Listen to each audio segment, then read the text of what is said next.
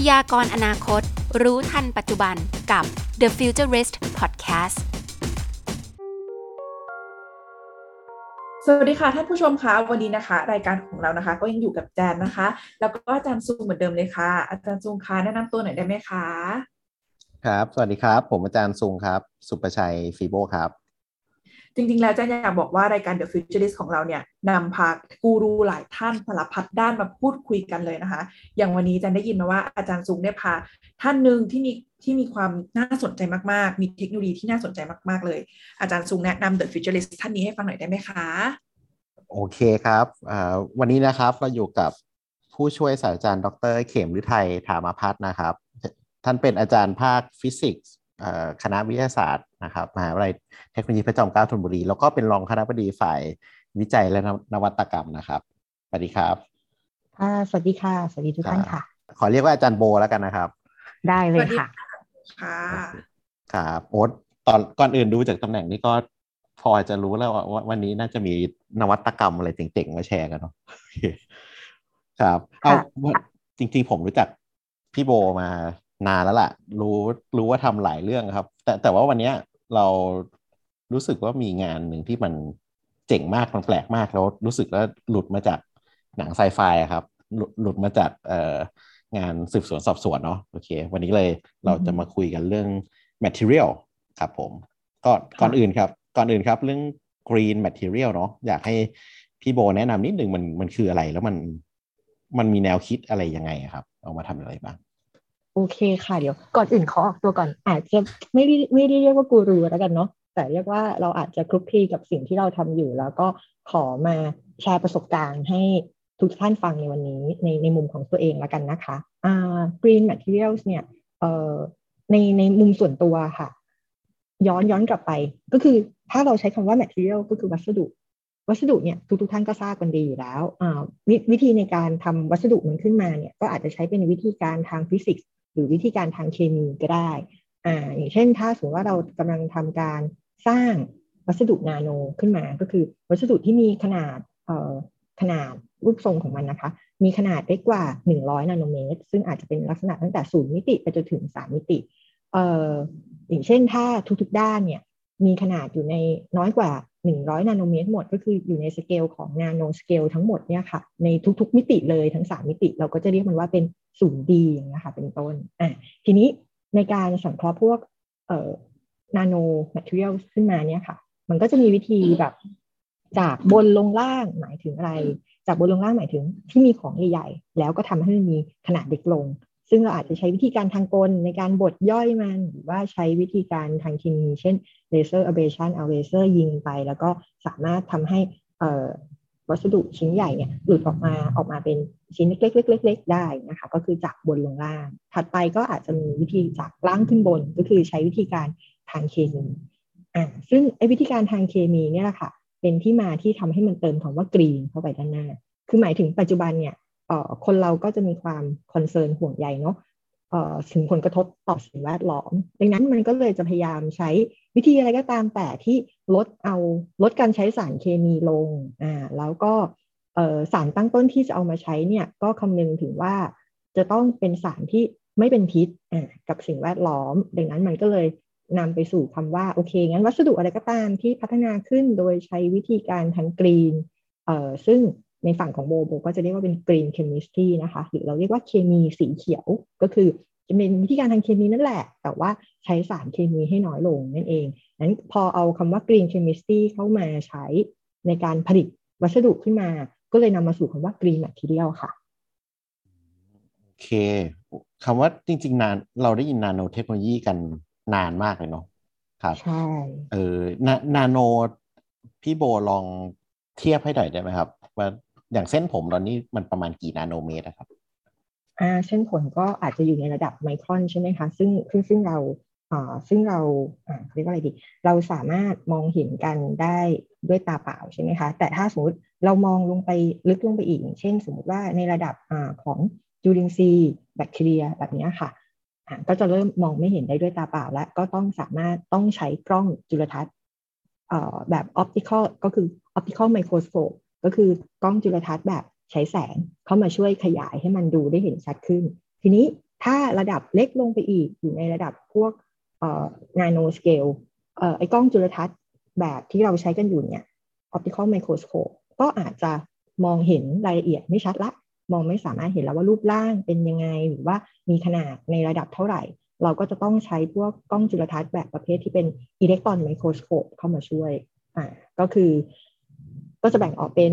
อ่าการดูภาพโดยใช้ scanning electron microscope หรือ transmission electron microscope เข้ามาค่ะ แต่ว่าคำจำกัดความที่เราพูดว่านาโน ก็ที่เมื่อกี้บอกไปตอนต้นนะคะ มันไม่ได้หมายความว่าอ่าสอง เออสองร้อยนาโนห้าร้อยนาโนเมตรเอ่อหนึ่งพันนาโนเมตร ก็คืออยู่ในระดับนาโนใช่ไหม ไม่ใช่ หมายความว่า ไม่ใช่แปลว่าคุณเอาขนาดของมัน แล้วก็เปลี่ยนให้ให้ให้หน่วยอยู่ในขนาดเอ่อเปลี่ยนเป็นสิบกำลังลบเก้าเมตรอย่างเงี้ยไม่ได้แปลว่าใส่อะไรมา แล้วก็เติมคำว่านาโนเมตรข้างหลังจะเป็นนาโนเสมอไปไม่ใช่ ก็คือต้องมีขนาดของอนุภาคของมันอยู่ในขนาดน้อยกว่าหนึ่งร้อยนาโนเมตรค่ะเราถึงเรียกว่าอยู่ในระดับนาโนค่ะ ไม่งั้นก็จะเป็น ระดับระดับใหญ่ขึ้นมาค่ะ เป็นแมคโครสเกลค่ะโอเคพอพอจะเห็นภาพแล้วครับหนึ่งนาโนเมตรจริง ๆ ก็ยังไม่เห็นภาพเนาะแต่ว่าต้องเป็นเฉพาะจริง ๆอะถึงจะเห็นครับ เพราะว่าจริง ๆ นาโนนาโนเมตรเราไม่เห็นตาเปล่าเราไม่เห็นแล้วเนาะใช่ใช่เพราะว่าก็อย่างที่บอกค่ะว่าอาจจะต้องดูด้วยกล้องจุลทรรศน์อิเล็กตรอนอีกทีหนึ่งค่ะ ทีนี้ อืม ทุกท่านก็อาจจะสามารถ search Google ดูเพิ่มเติมได้อ่าเดี๋ยวดูตันต่อไปครับ แล้วแปลว่าอันนี้ก็คือเออเราพอเห็นภาพว่าล่ะคราวนี้ยที่ประเทศไทยเราผลิตสารพวกนี้ได้ถูกไหมครับอ่าใช่ค่ะ ที่ประเทศไทยเราผลิตได้ค่ะ โอเค ซึ่งอาจารย์โบก็เป็นหนึ่งในแหล่งผลิตเนาะผมพูดอย่างนี้ได้ไหมเป็นเป็นแลบที่สามารถผลิตอะไรพวกนี้ได้ โอเค ค่ะ ครับ แล้วแล้วอย่างกรีแมทที่เรียกอะครับ เมื่อกี้เราพอจะเห็นภาพละโอเคแล้วแล้วจริง ๆ มันมันเอาไปทำอะไรได้บ้างครับ ทั่ว ๆ ไปอะค่ะ โอเค เดี๋ยวเอ่อยังไงโบอาจจะเจาะคำว่านาโนให้ฟังขยายความจากที่อาจารย์สุนพูดเมื่อกี้อีกนึงกันนะคะเผื่อใครจะมองภาพเห็นได้ชัดมากขึ้นอะถ้าสมมติว่าเราเปรียบเทียบของใหญ่ๆนะคะอย่างเช่น สมมติเป็นนกใช่ไหมคะอะอาจจะอยู่ในระดับแบบพวกระดับออเดอร์เซนติเมตรอาจจะสิบเซนหรืออะไรก็ตามแต่ ทีนี้ถ้ามันค่อยๆ มีขนาดเล็กลงมาเรื่อยๆ อย่างเช่นเส้นผมเนี้ยเรามองอ่าเรามองเป็นระดับอ่าอาจจะสักหนึ่งมิลลิเมตรก็ได้อ่าถ้าถ้าเอาเป็นหน่วยที่เราคุ้นชินกันนะคะ ประมาณหนึ่งมิลลิเมตรอ่าเราก็ยังมองเห็นใช่ปะในออเดอร์หนึ่งมิลทีนี้ถ้าเล็กลงมาอีก เช่นพวกฝุ่นอ่าอาจจะเป็นระดับห้าไมครอนอ่าลักษณะแบบนี้ก็เออฝุ่นที่เกาะอยู่ตามพื้นผิวต่างๆ เนี้ยอาจจะเริ่ม เริ่มเห็นได้ถ้าถ้าเห็นเห็นได้ถ้ามันสามารถเกาะรวมกันเป็นกลุ่มๆ แต่ถ้าเป็นแบบ PM 2.5 ที่เราคุ้นชินกันเนี้ย อาจจะมองไม่เห็นได้ด้วยตาเปล่าละก็ต้องใช้อุปกรณ์ที่บอกว่าเป็นกล้องจุลทรรศน์เนี่ยเข้ามาช่วยดูของที่มันเล็กๆ ทีนี้ถ้าย่อยลงกลับไปอีกในระดับแบคทีเรีย อาจจะแบบออเดอร์ก็ไมครอนเหมือนกันไมโครเมตรเหมือนกันอาจจะสักหนึ่งถึงสองไมครอนนี้ค่ะ หรือไม่ก็ย่อยลงไปอีก สเกลเล็กลงไปอีกเล็กขนาดไหนอีกระดับ DNA แบบนี้ค่ะ มันก็จะเริ่มเห็นการเป็นส่วนย่อยกันลงไปเรื่อยๆค่ะ ซึ่งมันก็จะเริ่มเราก็รู้สึกว่าเฮ้ยเราก็มองไม่สามารถมองเห็นได้ด้วยตาเปล่าแล้ว ซึ่งอย่างที่บอกไปว่าในวัสดุ nanomaterial มันก็จะมีตั้งแต่ zero dimensional ก็คือแบบตั้งแต่ศูนย์ D คือทุกๆ มิติของมันเนี่ยค่ะ อยู่ในระดับน้อยกว่า 100 นาโนเมตรหมดเลย เช่นเป็นแบบ particle ทรงกลมอย่างเงี้ยค่ะ ที่เราพูดถึงระดับเป็นแบบศูนย์ D กันไปแล้วเนาะไปถ้าถ้าเป็นหนึ่ง D อ่าหนึ่ง D มันจะเป็นยังไงหนึ่ง D ก็คืออ่าง่ายเลยคือมีหนึ่งมิติที่ไม่ได้อยู่ใน nanoscale อ่าอย่างเช่นพวกอะไร nanofiber nanowire nanotube นาโนหลอดอะไรพวกเนี้ยค่ะ หรือไม่ก็ถ้าเป็นสาม D คือในกรณีนี้คือทั้งสามมิติก็คืออยู่อยู่ในระดับเอ่อ ไม่ได้อยู่ในระดับนาโนทั้งหมด ก็คือจะเป็นลักษณะเป็นเป็น bulk powder แล้วประมาณนี้ แล้วก็อ๋อเมื่อกี้ลืมอีกอันหนึ่งคือ 2D 2D ก็คือเอ่อมี 2 มิติที่ไม่ได้อยู่ในระดับnanoscale อ่าก็คืออย่างเช่นอะไรเป็น nanofilm nanolayer ลักษณะแบบนี้ค่ะ ก็คือเป็นสิ่งที่คนก็นักวิทยาศาสตร์ที่เล่นอยู่ใน field นี้ เขาก็จะพยายามพัฒนา nanomaterial ที่มีรูปร่างหรือเอ่อ ขนาดต่างๆ ขึ้นมาเพื่อประยุกต์ใช้ในในแอปพลิเคชันที่แตกต่างกันไป เนื่องจากวัสดุนาโนเหล่านี้ค่ะ ก็จะมีสมบัติที่พิเศษอะมันพิเศษยังไงก็คือครับปกติแล้วเนี่ยค่ะเอ่อถ้าเรามองเป็นเบลแบคทีเรียเป็นขนาดใหญ่ๆเนาะอ่าทีนี้ถ้าสมมติว่าเราทำให้ขนาดใหญ่ๆนั้นนะมาตัดซอยย่อยให้มีขนาดเล็กลง เล็กลง เรานึกภาพเหมือนเอ่อตัวรูบิกอะที่เราเล่นกัน สมมติรูบิกมันเป็นเอ่อเป็นเป็น ลูกบาศก์ใช่ป่ะเออแล้วเราก็จะตัดไอตัวรูบิกเนี่ยค่ะ ออกมาเป็น part ย่อยๆย่อยๆย่อยๆเป็นสี่เหลี่ยมย่อยๆเล็กๆเนี่ยค่ะ แสดงว่าเรากำลังเพิ่มอะไรอยู่ พอเรามันซอยขนาดใหญ่ที่มีขนาดเล็กลง เรากำลังเพิ่มพื้นที่ผิวต่อปริมาตรดังนั้นพอมันมีพื้นที่ผิวที่มากขึ้น มันก็เลยมีความสามารถในมีความสามารถที่แตกต่างออกไปจากที่มันเป็นขนาดใหญ่ เช่น มีความอะไรที่เปลี่ยนไปบ้างพื้นที่ผิวมากขึ้นอาจจะมีความสามารถทางด้าน เคมีการเกิดปฏิกิริยาเคมีได้ดีขึ้น หรือไม่ก็ออาจจะสามารถเข้าไปยังเซลล์ต่างๆ แล้วก็ทำการฆ่าเชื้ออมีสมบัติมีผลกระทบกับเซลล์ต่างๆ ได้ส่งผลถึงการยับยั้งแบบการเจริญของแบคทีเรียฆ่าเชื้อแบคทีเรียจุลินทรีย์ต่างๆเหล่านั้นได้ หรืออาจจะมีสมบัติทางไฟฟ้า ทางแสง หรือว่าทางแม่เหล็กที่เปลี่ยนแปลงไปแบบนี้เป็นต้นนะคะดังนั้นเขาก็จะพยายามประยุกต์เอาใช้สิ่งเหล่านี้ค่ะ ก็ ก็สร้างสร้างมันมาแล้ว ก็พยายามเอาไปประยุกต์ใช้ให้เกิดประโยชน์ต่อไปค่ะ อืโอเค ฟังนี้เหมือนเหมือนเป็น material จัดอนาคตเลยครับ ว่ามันทำได้แทบอืมแทบจะทุกอย่างเลยแล้วแต่ว่าเราจะใช่สังเคราะห์อะไรขึ้นมาเนาะใช่เอ้เขาก็คราวเนี้ยผมว่าเราเรื่องนาโนอะเราอาจจะเคยได้ยินผ่านๆหูกันแหละคำว่า silver nano อะครับ ค่ะแจนแจนเคยได้ยินไหม silver nano พวกสเปรย์อย่างเงี้ยเหรอคะ silver silver nano ต่างๆนานาอย่างงี้ใช่ไหมอาจารย์หนูเคยเห็นอยู่บ้าง ใช่ใช่ไหมใช่ไหมครับอาจารย์โบค่ะใช่ไหมซิเวอร์นาโนใช่หรือแม้เราอาจจะเคยได้ยินยี่ห้อการโฆษณาเอ่อผงซักฟอกอ่าแล้วก็อาจจะเคยได้ยินคำว่า silver nanoอยู่ด้วยก็ได้ค่ะอ่าโอเค จริง ๆ อันเนี้ยครับประเด็นสำคัญวันนี้เลยเรามาเข้าเรื่องกันสักทีเนาะ silver nano นะครับโอเคจริงๆพวกนี้จะเห็นเรื่องของ silver nano จะเป็นเรื่องเรื่องเกี่ยวกับเอ่อฆ่าเชื้อโรคเนาะแอนตี้ไวรัสต่างๆ นานาเนี้ยแล้วแล้วคือมันยังไงล่ะคะอาจารย์อาจารย์ช่วยอธิบายให้เห็นภาพเพิ่มเติมได้ไหมคะว่า มันยังมันเป็นยังไงบ้างเหรอคะค่ะเดี๋ยวโบอาจจะต้องขออนุญาตผนวกเข้าไปกับคำว่า green material นิดนึงนะคะ ที่ที่เราโจทย์หัวมาตั้งแต่ตอนต้นด้วยเอ่อซิวนาโนปกติแล้วที่ทุกท่านได้ได้เคยได้ยินกันอะไม่ได้เป็นเรื่องแปลกใหม่เลยเนาะคุ้นชินในในคำศัพท์นี้มากเลย มันคืออะไร มันคือเอ่อเงินอ่าเงินเหมือนที่ที่เราที่เรา ใส่กันอยู่เนี่ยแหละอ่าแต่ปกติไอ้เงินตัวเนี้ยค่ะอย่างที่เราใส่กันอยู่เนี่ยมันจะไม่ได้อยู่ในระดับนาโนใช่ไหมก็คือจะเป็นเป็น bulk material ทีนี้ถ้าทำให้มันอยู่ในระดับออเดอร์ระดับนาโนเมตรขึ้นมาเอ่ออย่างเช่น สมมติว่าอย่างที่เราบอกระดับนาโนเมตรแค่ไหนล่ะน้อยกว่า 100 นาโนเมตรที่ว่า แต่น้อยกว่า 100 นาโนเมตร แค่ไหนถึงจะมีคุณสมบัติอย่างที่อาจารย์พูดเมื่อกี้นี้หรืออาจารย์ซุงพูดเมื่อกี้นี้ก็คือ โดยส่วนใหญ่อะค่ะอนุภาคนาโนเงินเนี่ยเท่าที่มีการอ่า ศึกษากันมาโดยตลอดเนี่ยค่ะ ก็มีนักวิจัยพยายามดูว่าเอ๊ะมันจะต้องมีรูปร่างยังไงนะหรือมีขนาดอนุภาคเท่าไหร่นะถึงจะสามารถเอ่อฆ่าเชื้อจุลินทรีย์ได้ดีนะอ่าโดยก็จะมีการค้นพบว่าจริงๆแล้วรูปร่างที่ฆ่าเชื้อจุลินทรีย์และขนาดที่ฆ่าเชื้อจุลินทรีย์เหมาะสมที่ดีได้ดีที่สุดเนี่ยก็คือจะเป็นรูปร่างทรงกลม แต่ต้องมีขนาดน้อยกว่า 10 นาโนเมตรนะถึงจะสามารถฆ่าเชื้อจุลินทรีย์ได้ดี แต่ว่าถ้าสมมติว่าเปลี่ยนไปถ้าเป็นรูปร่างทรงกลมเหมือนกัน แต่คณิมีขนาดมากกว่าแล้วความสามารถในการฆ่าเชื้อจุลินทรีย์เนี่ยอาจจะไม่ได้ดีเท่าแล้ว นั้นก็จะมีคนพยายามทำรูปร่างอื่นขึ้นมาเพื่อมันมาเพื่อมาทดสอบว่าเฮ้ยแล้วถ้าเป็นรูปร่างอื่นล่ะ จะเป็นยังไง ก็มีคนทำตั้งแต่เอ่อ silver nano plate ก็คือเป็นแผ่นนึกภาพเหมือนเป็นแผ่นสามเหลี่ยมขึ้นมาอะซึ่งก็พบว่าจริงๆแล้ว ถ้าเป็นพวก silver nano plate อะค่ะก็สามารถฆ่าเชื้อได้เหมือนกัน แต่ว่าก็ยังไม่สู้อนุภาคนาโนเงินที่มีขนาดน้อยกว่า 10 นาโนเมตรอยู่ดี แล้วทำไมอนุภาคนาโนเงินที่เราได้ยินเนี่ยมันถึงสามารถฆ่าเชื้อได้ มันเป็นเพราะว่าตัว silver เนี่ยมีจริงๆมีสองกลไกเนาะกลไกแบบแรกคือมันจะปลดปล่อย silver ion ออกมา ซึ่งซึ่งตัว silver ion นี้ก็จะรวมไปถึงแล้วแล้วก็ตัว silver nano เองเนี่ยนะคะ ทั้งสองอันเนี้ยรวมกัน เกิดกระบวนการทั้งทั้งคู่เลยกลไกทั้งคู่เนี่ย ก็คือหนึ่งก็คือไปเปลี่ยนแปลงเขาเรียกอะไรเปลี่ยนแปลงสภาพซึมผ่านได้ของบริเวณผนังเซลล์ของพวกแบคทีเรีย แล้วก็ทำให้การเข้าออกของสารต่างๆ บริเวณผนังเซลล์อะค่ะ มันก็เปลี่ยนแปลงไปจากเดิม แล้วก็อีกอันนึงคือพวกไอออนต่างๆ ก็อาจจะหรือไอตัว silver nano นี่ค่ะ แล้วก็ไอออนที่ว่าเนี่ยก็จะสามารถเข้าไปภายในเซลล์ได้ พอเข้าไปภายในเซลล์มันก็จะไปทำลายพวกเอ่อ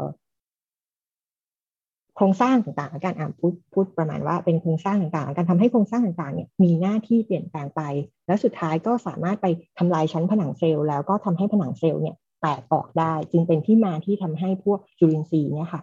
ตายหรือว่าถูกจับอย่างได้ค่ะ แต่คราวนี้ในการสังเคราะห์มันเนี่ย อย่างที่บอกว่าปกติเขาก็อาจจะใช้วิธีการทางเคมีใช่ไหมแต่ถ้าเขาใช้วิธีการทางกรีนเป็นยังไงอ่าอย่างในแลบอะค่ะใช้วิธีการทางกรีนคืองั้นเราพยายามลดการใช้สารเคมีเลยแล้วกัน เรามีแค่สารตั้งต้นที่เป็นเกลือของเงินอ่าแล้วหลังจากนั้นเราก็สามารถหาตัวหาตัว reduce ก็คือเกลือของเงินปกติแล้วเวลาเราไปทำละลายในน้ำมันจะกลายเป็น silver ion silver บวก หลังจากนั้นเราจะให้ สารตัวหนึ่งเข้าไป ซึ่งไอสารตัวนี้มันจะทำหน้าที่ให้อิเล็กตรอนกับ silver ion กลายเป็น silver atom แล้วก็ค่อยๆค่อยๆ grow กันขึ้น จนกลายเป็น nanoparticle ขึ้นมา ซึ่งไอสารที่เราใส่ลงไปอะค่ะ เพื่อให้อิเล็กตรอนกับ silver ion เนี่ย เราจะเลือกสารที่มาจากธรรมชาติอ่าให้สอดคล้องกับที่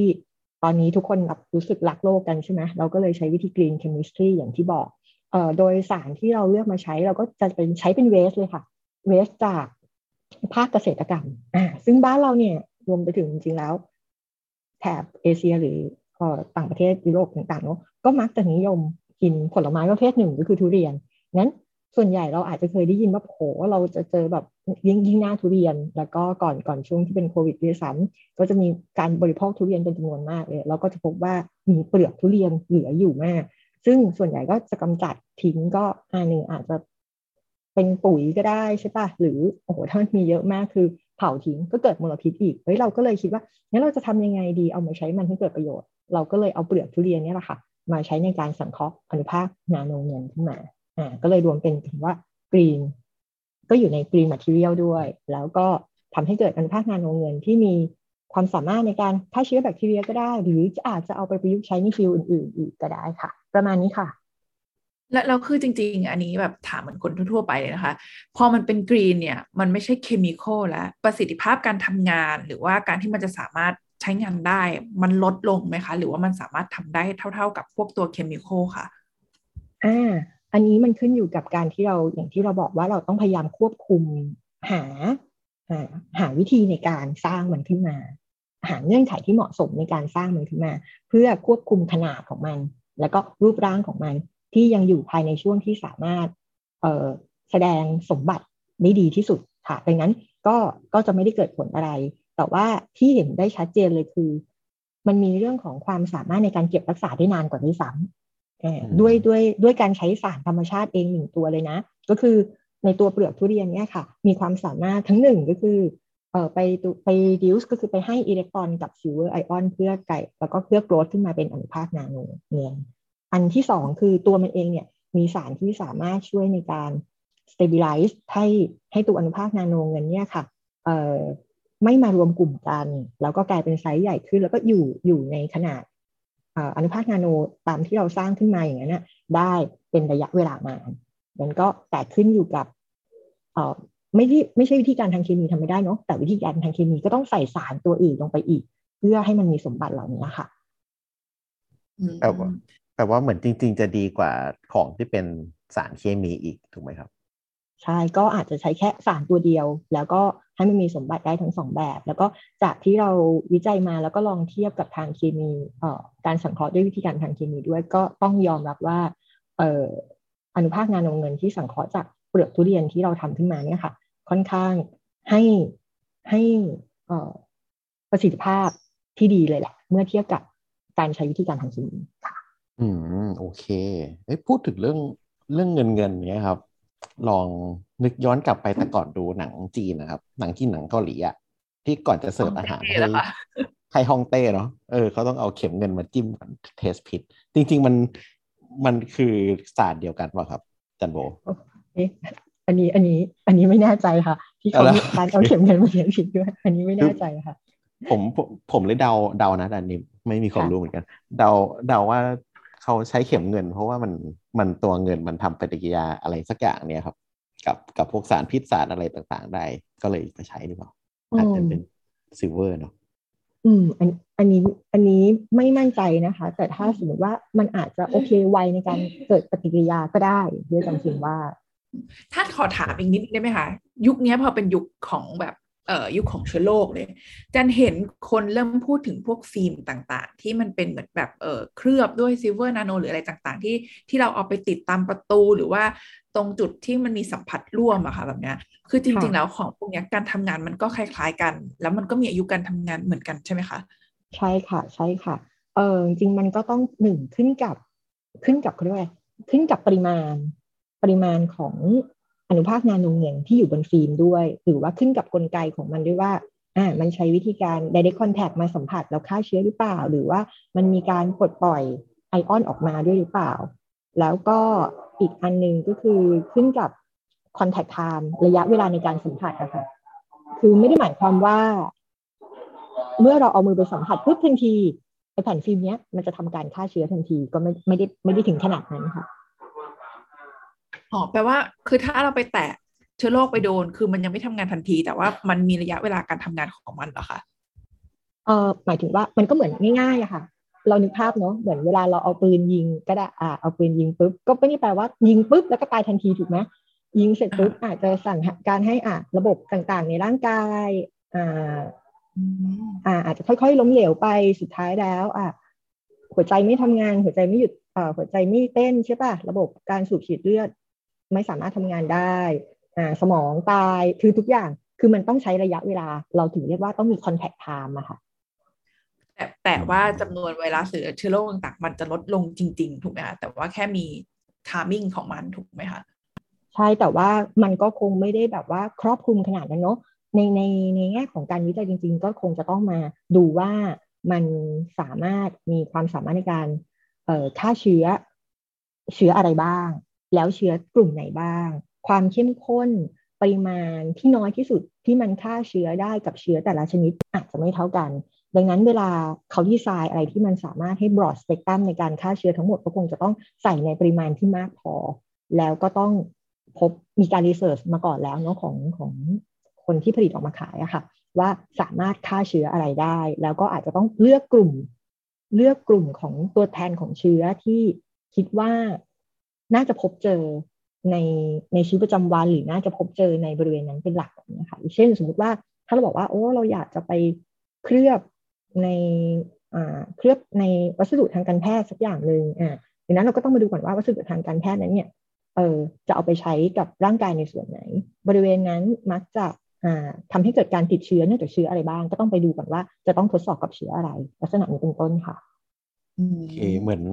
เหมือนตอนนี้เห็นเขาโฆษณาเป็นหน้ากากอนามัยเคลือบ silver nano จริง ๆ อาจจะไม่ใช่โควิดเจอปุ๊บตายปั๊บเนอะคงไม่ใช่อย่างนั้น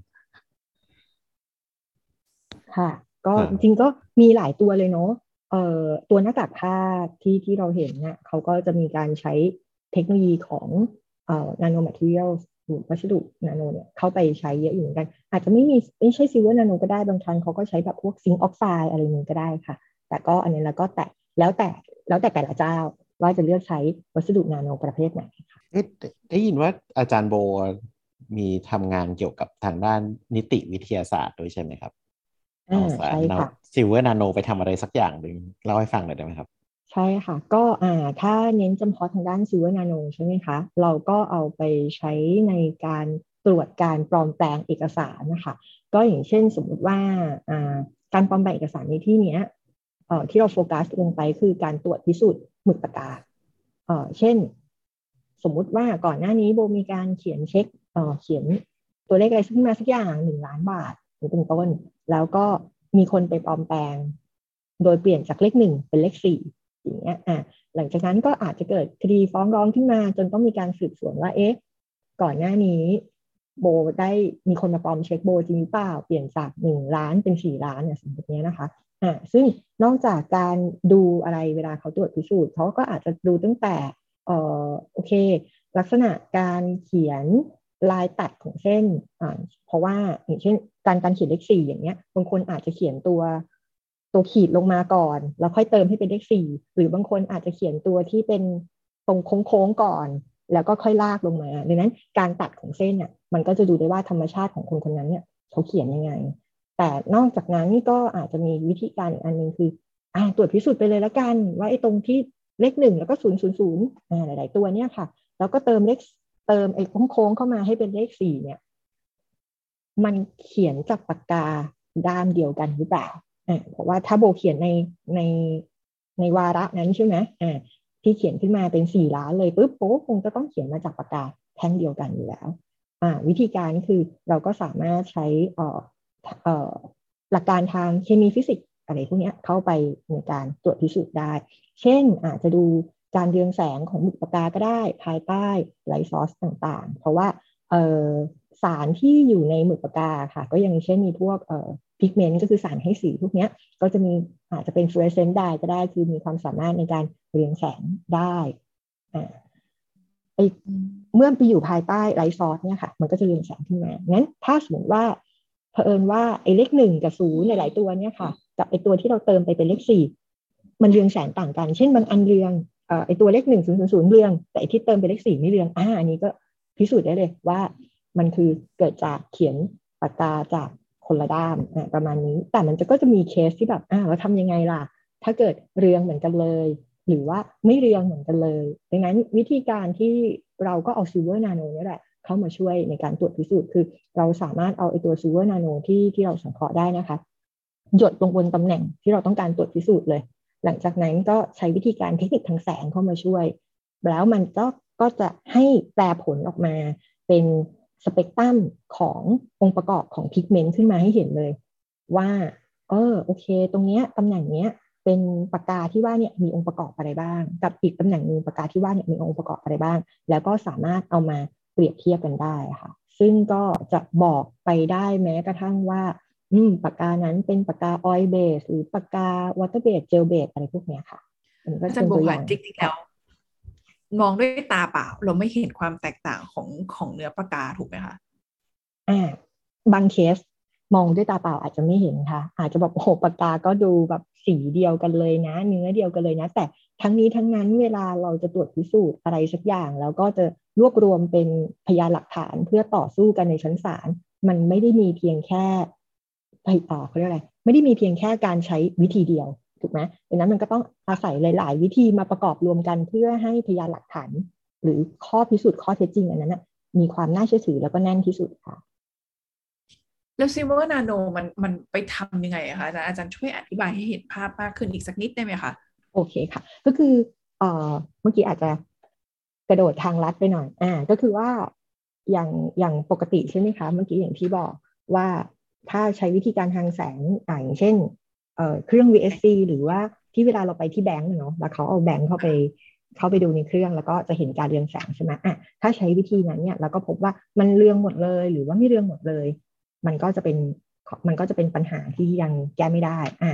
สิ่งที่เขาเอามาใช้คือเครื่องอ่ามันก็อาจจะลงลงลึกอีกนะคะ ก็คือเอ่อ วิธีของเอเครื่อง Raman spectrometer เครื่อง Raman spectrometer เนี่ยก็คือจะใช้แสงเลเซอร์ที่มีความจำเพาะาความยาวคลื่นจำเพาะ ยิงไปตกกระทบบริเวณ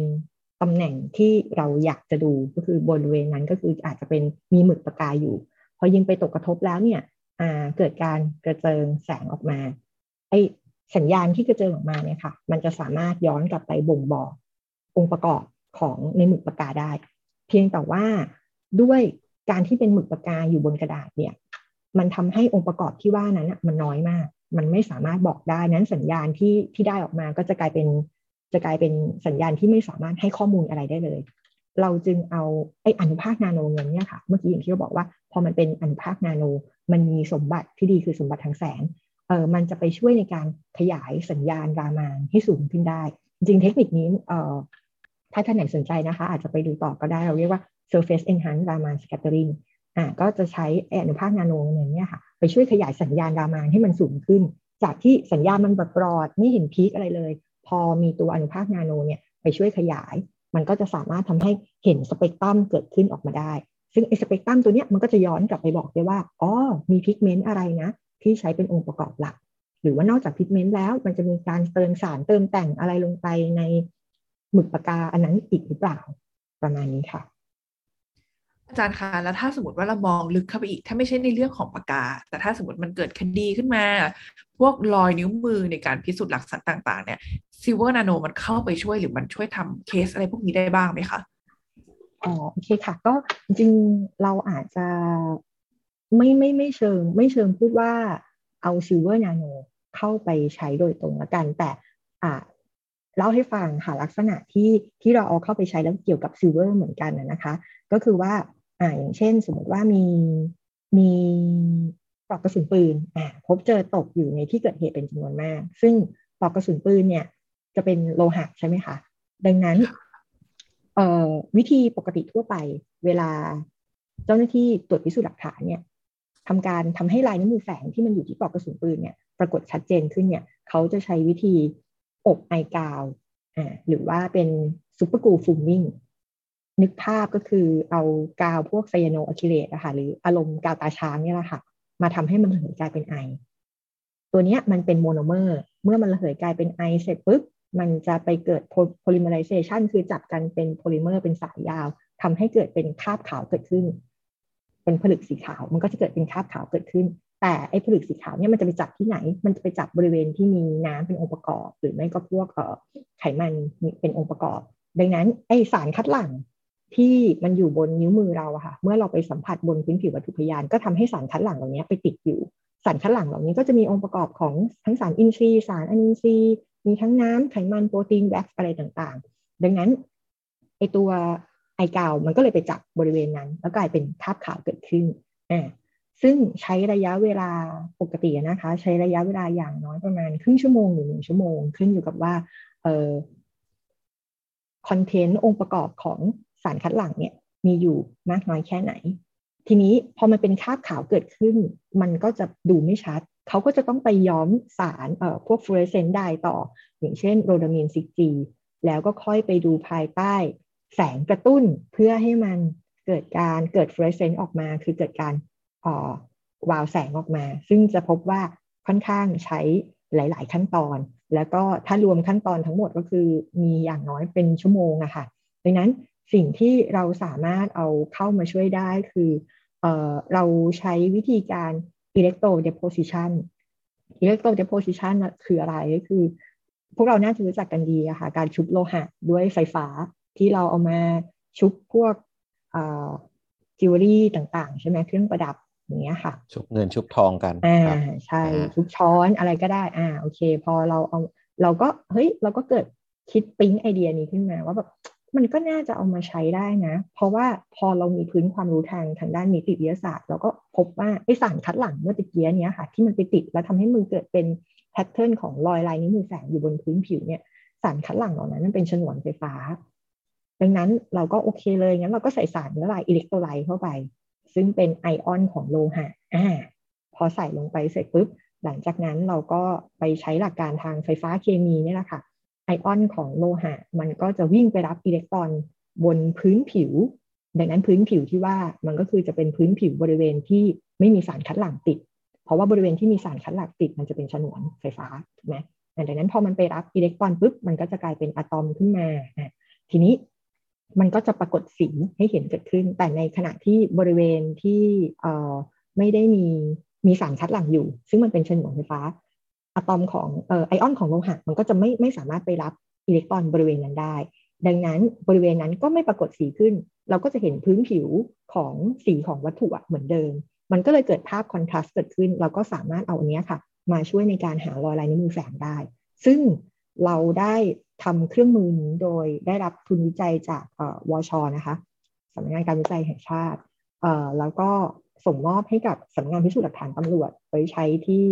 ศูนย์สิบ ที่สามจังหวัดชายแดนใต้ โดยข้อดีของมันคืออะไร มันลดจากไอ้ขั้นตอนที่บอกว่าต้องย้อม super glue อ่าย้อม R six G ดูภายใต้แสง ลดลงเหลือเพียงแค่ไอ้เครื่องเนี้ยเครื่องเดียว แล้วก็ใช้ระยะเวลาจากเป็นชั่วโมง ลดลงเหลือเพียงแค่สิบวินาทีค่ะอันนี้ก็จะเป็นตัวอย่างโอ้สุดยอดเลยครับ จากชั่วโมงเหลือเหลือสิบวินาทีสิบวินาที สุดยอดมากเลย ใช่แล้วจริงๆเราขอถามแบบคนทั่วไปนิดนึงได้ไหมคะค่ะอย่างค่ะก็อย่างเมื่อกี้เราพูดยกตัวอย่างของเรื่องกระบอกปืนเนี่ย ถ้าเราจัดปืนแค่แป๊บเดียวเนี่ยมันก็ยังมีมันก็ยังติดอยู่ใช่ไหมคะมันหมายถึงว่ามันก็ยังเห็นรอยชัดเลยป่ะคะหรือว่าเอ่อมันจะต้องเราต้องจับปืนเป็นระยะเวลานานเหรอคะ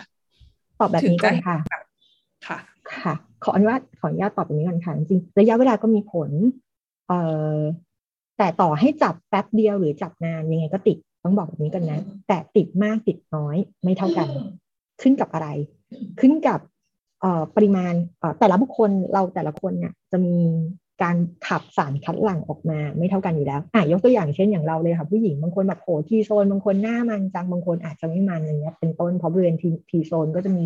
ต่อมไขมันถูกไหมมือเราบางคนแบบบางคนเป็นคนที่แบบโอ๊ยเหงื่อออกบ่อยจังเลยแป๊บเดียวก็เหงื่อออกที่มือแล้ว เพราะว่า ที่มือเราก็มีต่อมเหงื่ออย่างเงี้ยเป็นต้นดังนั้นไอ้กลุ่มพวกนี้มันรวมๆกันนะคะก็คือมีเป็นเป็นกลุ่มประเภทของสารคัดหลั่ง นิ้วมือของเราเมื่อเมื่อ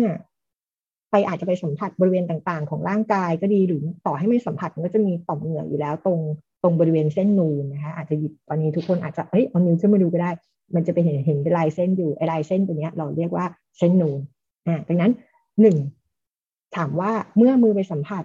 ต่อให้แป๊บเดียวก็ขึ้น แต่ขึ้นแค่ไหนขึ้นกับอะไรปริมาณสารคัดหลั่งที่แต่ละคนขับออกมาไม่เท่ากัน และต่อให้เราเป็นคนคนเดียวกันนะคะ เราเป็นคนเดิมของเรานั่นแหละ แต่อารมณ์เราเปลี่ยนไปปริมาณสารคัดหลั่งที่เราขับออกมาก็ไม่เท่ากันอีก แล้วก็สองคือขึ้นกับว่าเราจับมันด้วยแรงกดมากน้อยแค่ไหนอ่าทั้งหมดทั้งมวลเนี้ยค่ะ มันถึงประกอบกันทำให้ลายนิ้วมือแฝงที่ติดอยู่บนพื้นผิววัตถุพยานเนี่ยจะหลงเหลือมากหรือน้อย อันนี้ยังไม่นับการถูกขัดสีหรือถูกแบบสแครชหรือถูกทำลายทั้งจากโดยมนุษย์เองหรือสิ่งแวดล้อมธรรมชาตินะคะค่ะโอ้โห ได้ความรู้เยอะเลยครับลึกซึ้งมากเลยค่ะ นึกถึงหน้าโคนันโผล่ขึ้นมาเลยตอนนี้ แต่ว่าจริงๆ มันก็ก็ขึ้นกับขึ้นกับลักษณะของพื้นผิววัตถุด้วยนะคะคืออย่างเมื่อกี้ที่เรายกตัวอย่างปลอกกระสุนปืนใช่ป่ะหรือเมื่อกี้ที่เป็นปลอกอ่าเขาเรียกไงกระบอกปืนใช่ป่ะคะมันก็จะเป็นพื้นผิวแบบ ไม่มีรูพุนนี่คือ non porous ดังนั้นเวลา non porous surface ประเภทนี้เวลานิ้วมือเราไปสัมผัสอะค่ะ พวกสารคัดหลั่งต่างๆ เมื่อกี้ที่ย้อนกลับไปองค์ประกอบมันมีทั้งละลายน้ำได้ละลายน้ำไม่ได้ เพราะมันเป็นสารอินทรีย์กับสารอินทรีย์ดังนั้น ทุกอย่างเนี่ยมันมันพอมันไปนิ้วมือไปแตะปุ๊บองค์ประกอบของสารคัดหลั่งก็ยังอยู่บนพื้นผิวตลอดนะเพราะมันซึมไม่ได้อ่ามันมีแต่โอเคน้ำอาจจะระเหยไป และนอกจากนั้นก็ยังติดอยู่บนพื้นผิวไปตลอดดังนั้นเอ่ออะไรที่เป็นแบบไม่มีรูพุนเนี่ย ค่อนข้างจะหาลายนิ้วมือแฝงได้ง่าย แต่ตัวที่หายากอย่างเช่นแบบพวกมีรูพุนเนี่ยค่ะคือคือพวกกระดาษพวกเนี้ยเพราะโดยส่วนใหญ่เวลาสัมผัสไปปุ๊บพวกส่วนที่ละลายน้ำได้ก็จะซึมผ่านไปนั้นเหลือส่วนที่ละลายน้ำไม่ได้เอ่อโปรตีนแว็กซ์ต่างๆ ก็อาจจะติดอยู่บนเส้นใยของกระดาษ ก็จะมีวิธีการหารอยลายนิ้วมือแฝงให้มันปรากฏชัดขึ้นเป็นอีกวิธีหนึ่งแตกต่างไปเลยค่ะ ดังนั้นก็จะเลือกใช้วิธีไหนก็ต้องย้อนกลับไปดูว่าวัตถุพยานของเราเป็นแบบไหน แล้วก็อ่าอย่างเช่นทุกคนอาจจะบอกเมื่อกี้อาจารย์ซุงพูดถึงโคนันใช่ป่ะหรือเออทุกคนตอนนี้อาจจะมีภาพอะไรนะ CSI ซีรีส์ขึ้นมาในหัว ส่วนใหญ่ที่เราเห็นเราก็จะเห็นเขาใช้วิธีเอาผงฝุ่นมาปัดอ่าซึ่งการปัดผงฝุ่นครับเราพบเจอมากเลย แต่เราใช้วิธีการปัดผงฝุ่นอ่ากับ รอยลายนิ้วมือแฝงที่แบบเออมันรู้อยู่แล้วแหละว่ามันอยู่ตรงนั้น แต่แค่ทำยังไงให้มันเห็นชัดขึ้น แต่กรณีปลอกกระสุนปืนบางครั้ง ไม่รู้เลยค่ะว่าอยู่ตรงไหน มองไม่เห็นเลยด้วยซ้ำเพราะว่าเวลาเรายิงกระสุนออกมาเอ่อจากจากไอตัวลำกล้องใช่ไหมมันก็ต้องผ่านทั้งการเสียดสี ผ่านทั้งความร้อนอ่าการจุดระเบิดดังนั้นไอ้ส่วนขององค์ประกอบของสารคัดหลั่งต่างๆ มันก็ถูกทำลายไปแล้วส่วนหนึ่งนั้นจึงเป็นสิ่งที่หายากมากค่ะ บนปลอกกระสุนปืนมันไม่เหมือนเราเอามือไปจับบนกระจก เราเอามือมาจับบนพลาสติกนั้นเนี่ยค่อนข้างจะเห็นรอยลายนิ้วมือแฝงอยู่แล้ว รู้ว่ามันอยู่ตรงไหน แต่แค่ทำให้มันเห็นชัดก็แค่เอาผงฝุ่นไปปัด เพื่อให้ไอ้พวกองค์ประกอบของพวกคาร์บอนกราไฟต์ก็ไปติดอยู่บนในความเหนียวของสารคัดหลั่ง แล้วก็สามารถลอกเทปออกมาได้นะคะก็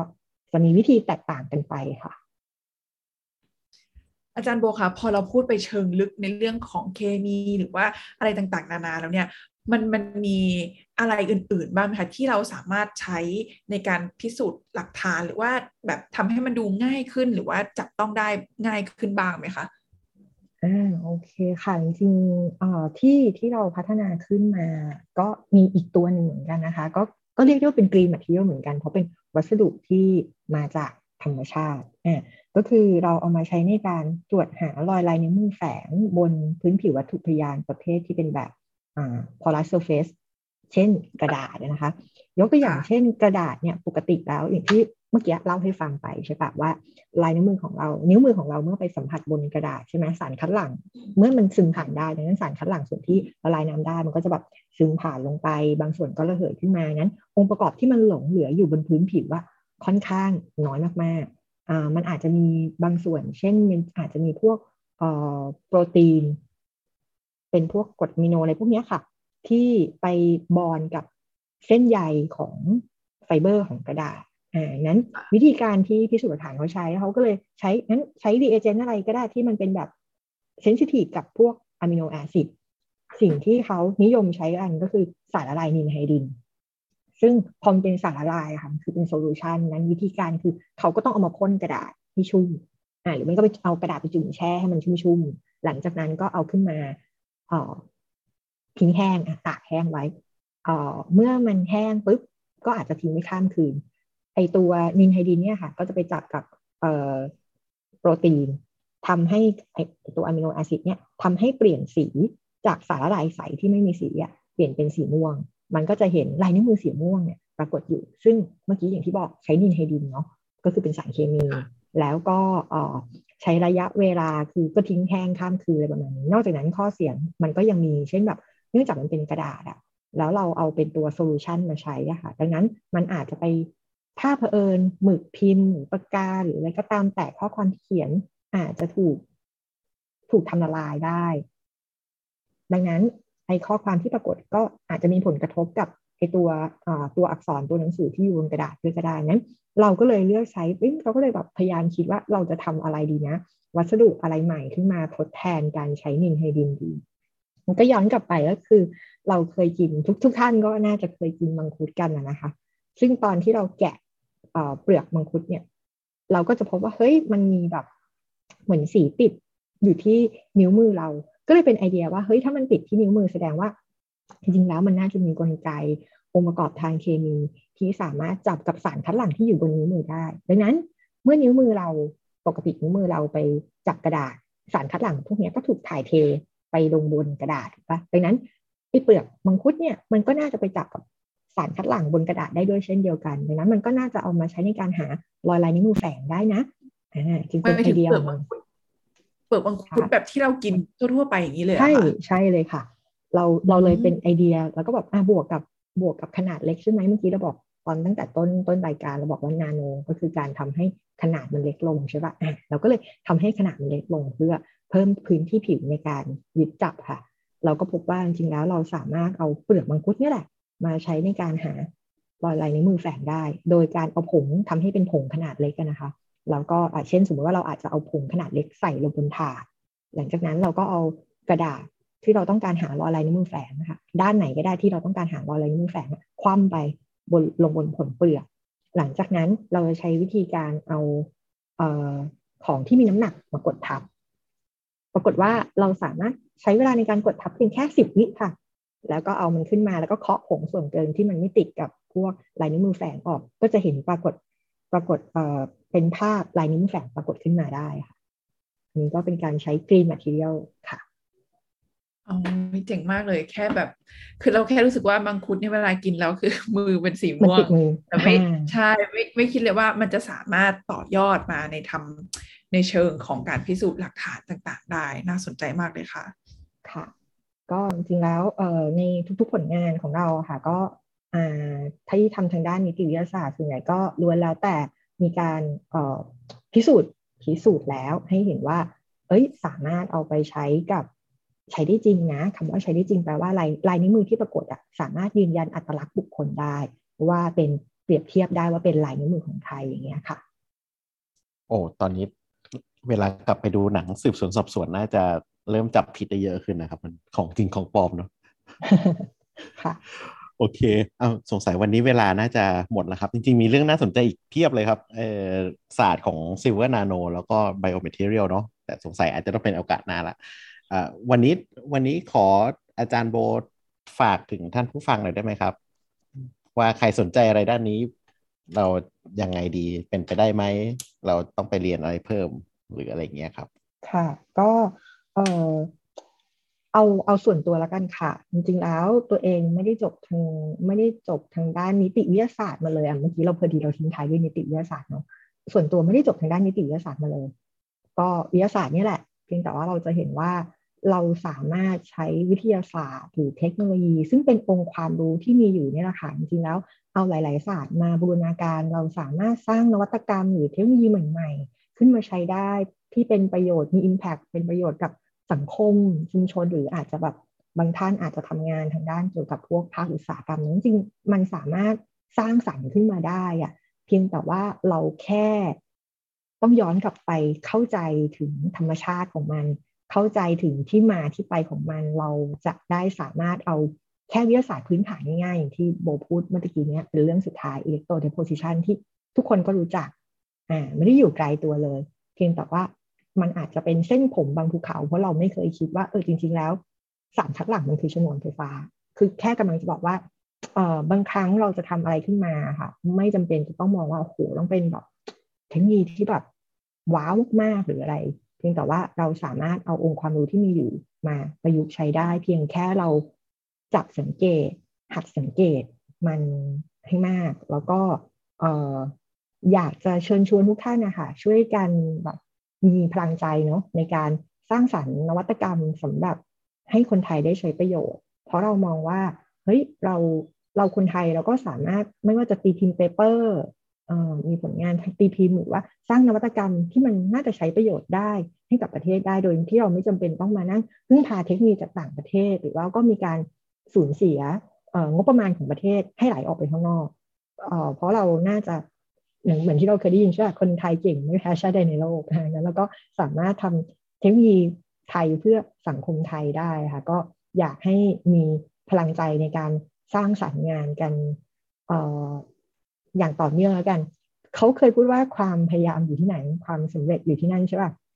แต่สำหรับโบรู้สึกว่าความพยายามอยู่ที่ไหน พลังใจมันอยู่ที่นั่น แล้วเดี๋ยวความสำเร็จก็จะตามมาเองค่ะ สุดยอดครับ สุดยอดจริงๆนะคะ ก็วันนี้ขอขอบคุณอาจารย์โบมากเลยนะคะ อาจารย์ได้รู้เรื่องของ silver nano นาโนต่างๆเนี่ยเยอะขึ้นมากๆเลย เหมือนได้กลับไปเรียนวิทยาศาสตร์ตารางธาตุมากมายเลยค่ะ ก็จริง ๆ ก็เพิ่งรู้เลยว่า มันได้เอาไปใช้ในในเชิงของการพิสูจน์หลักฐานเยอะแยะมากมาย ก็เป็นความรู้ที่ค่อนข้างลึกซึ้งได้เห็นถึงการต่อยอดของผลิตภัณฑ์ตัวชิ้นนี้เลยค่ะ ก็ขอบคุณอาจารย์โบมากเลยนะคะ ที่มาให้ความรู้เกี่ยวกับ silver nano ในวันนี้ แล้วก็ green material ต่างๆด้วยนะคะ ขอบคุณค่ะอาจารย์โบค่ะยินดีค่ะขอบคุณค่ะ พยากรณ์อนาคต รู้ทันปัจจุบันกับ The Futurist Podcast